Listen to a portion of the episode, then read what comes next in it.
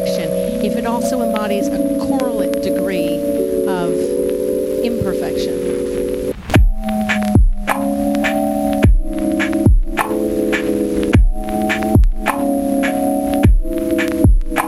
Wabi-sabi states that the beauty of any object lies in the flaws of that object. Things such as mistakes and damages or ruined parts, those are actually designed in.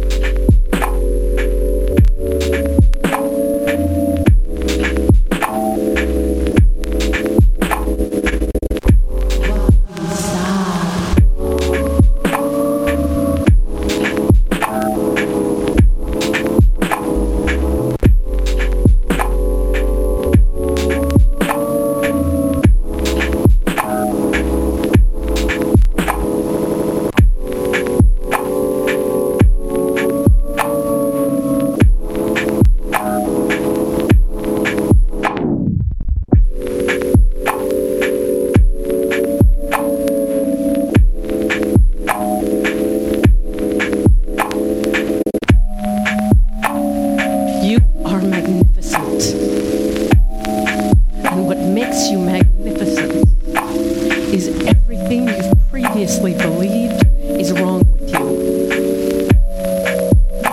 I leave you with my deepest wish that you recognize your beauty, that you know your magnificence, that you claim your wabi-sabi.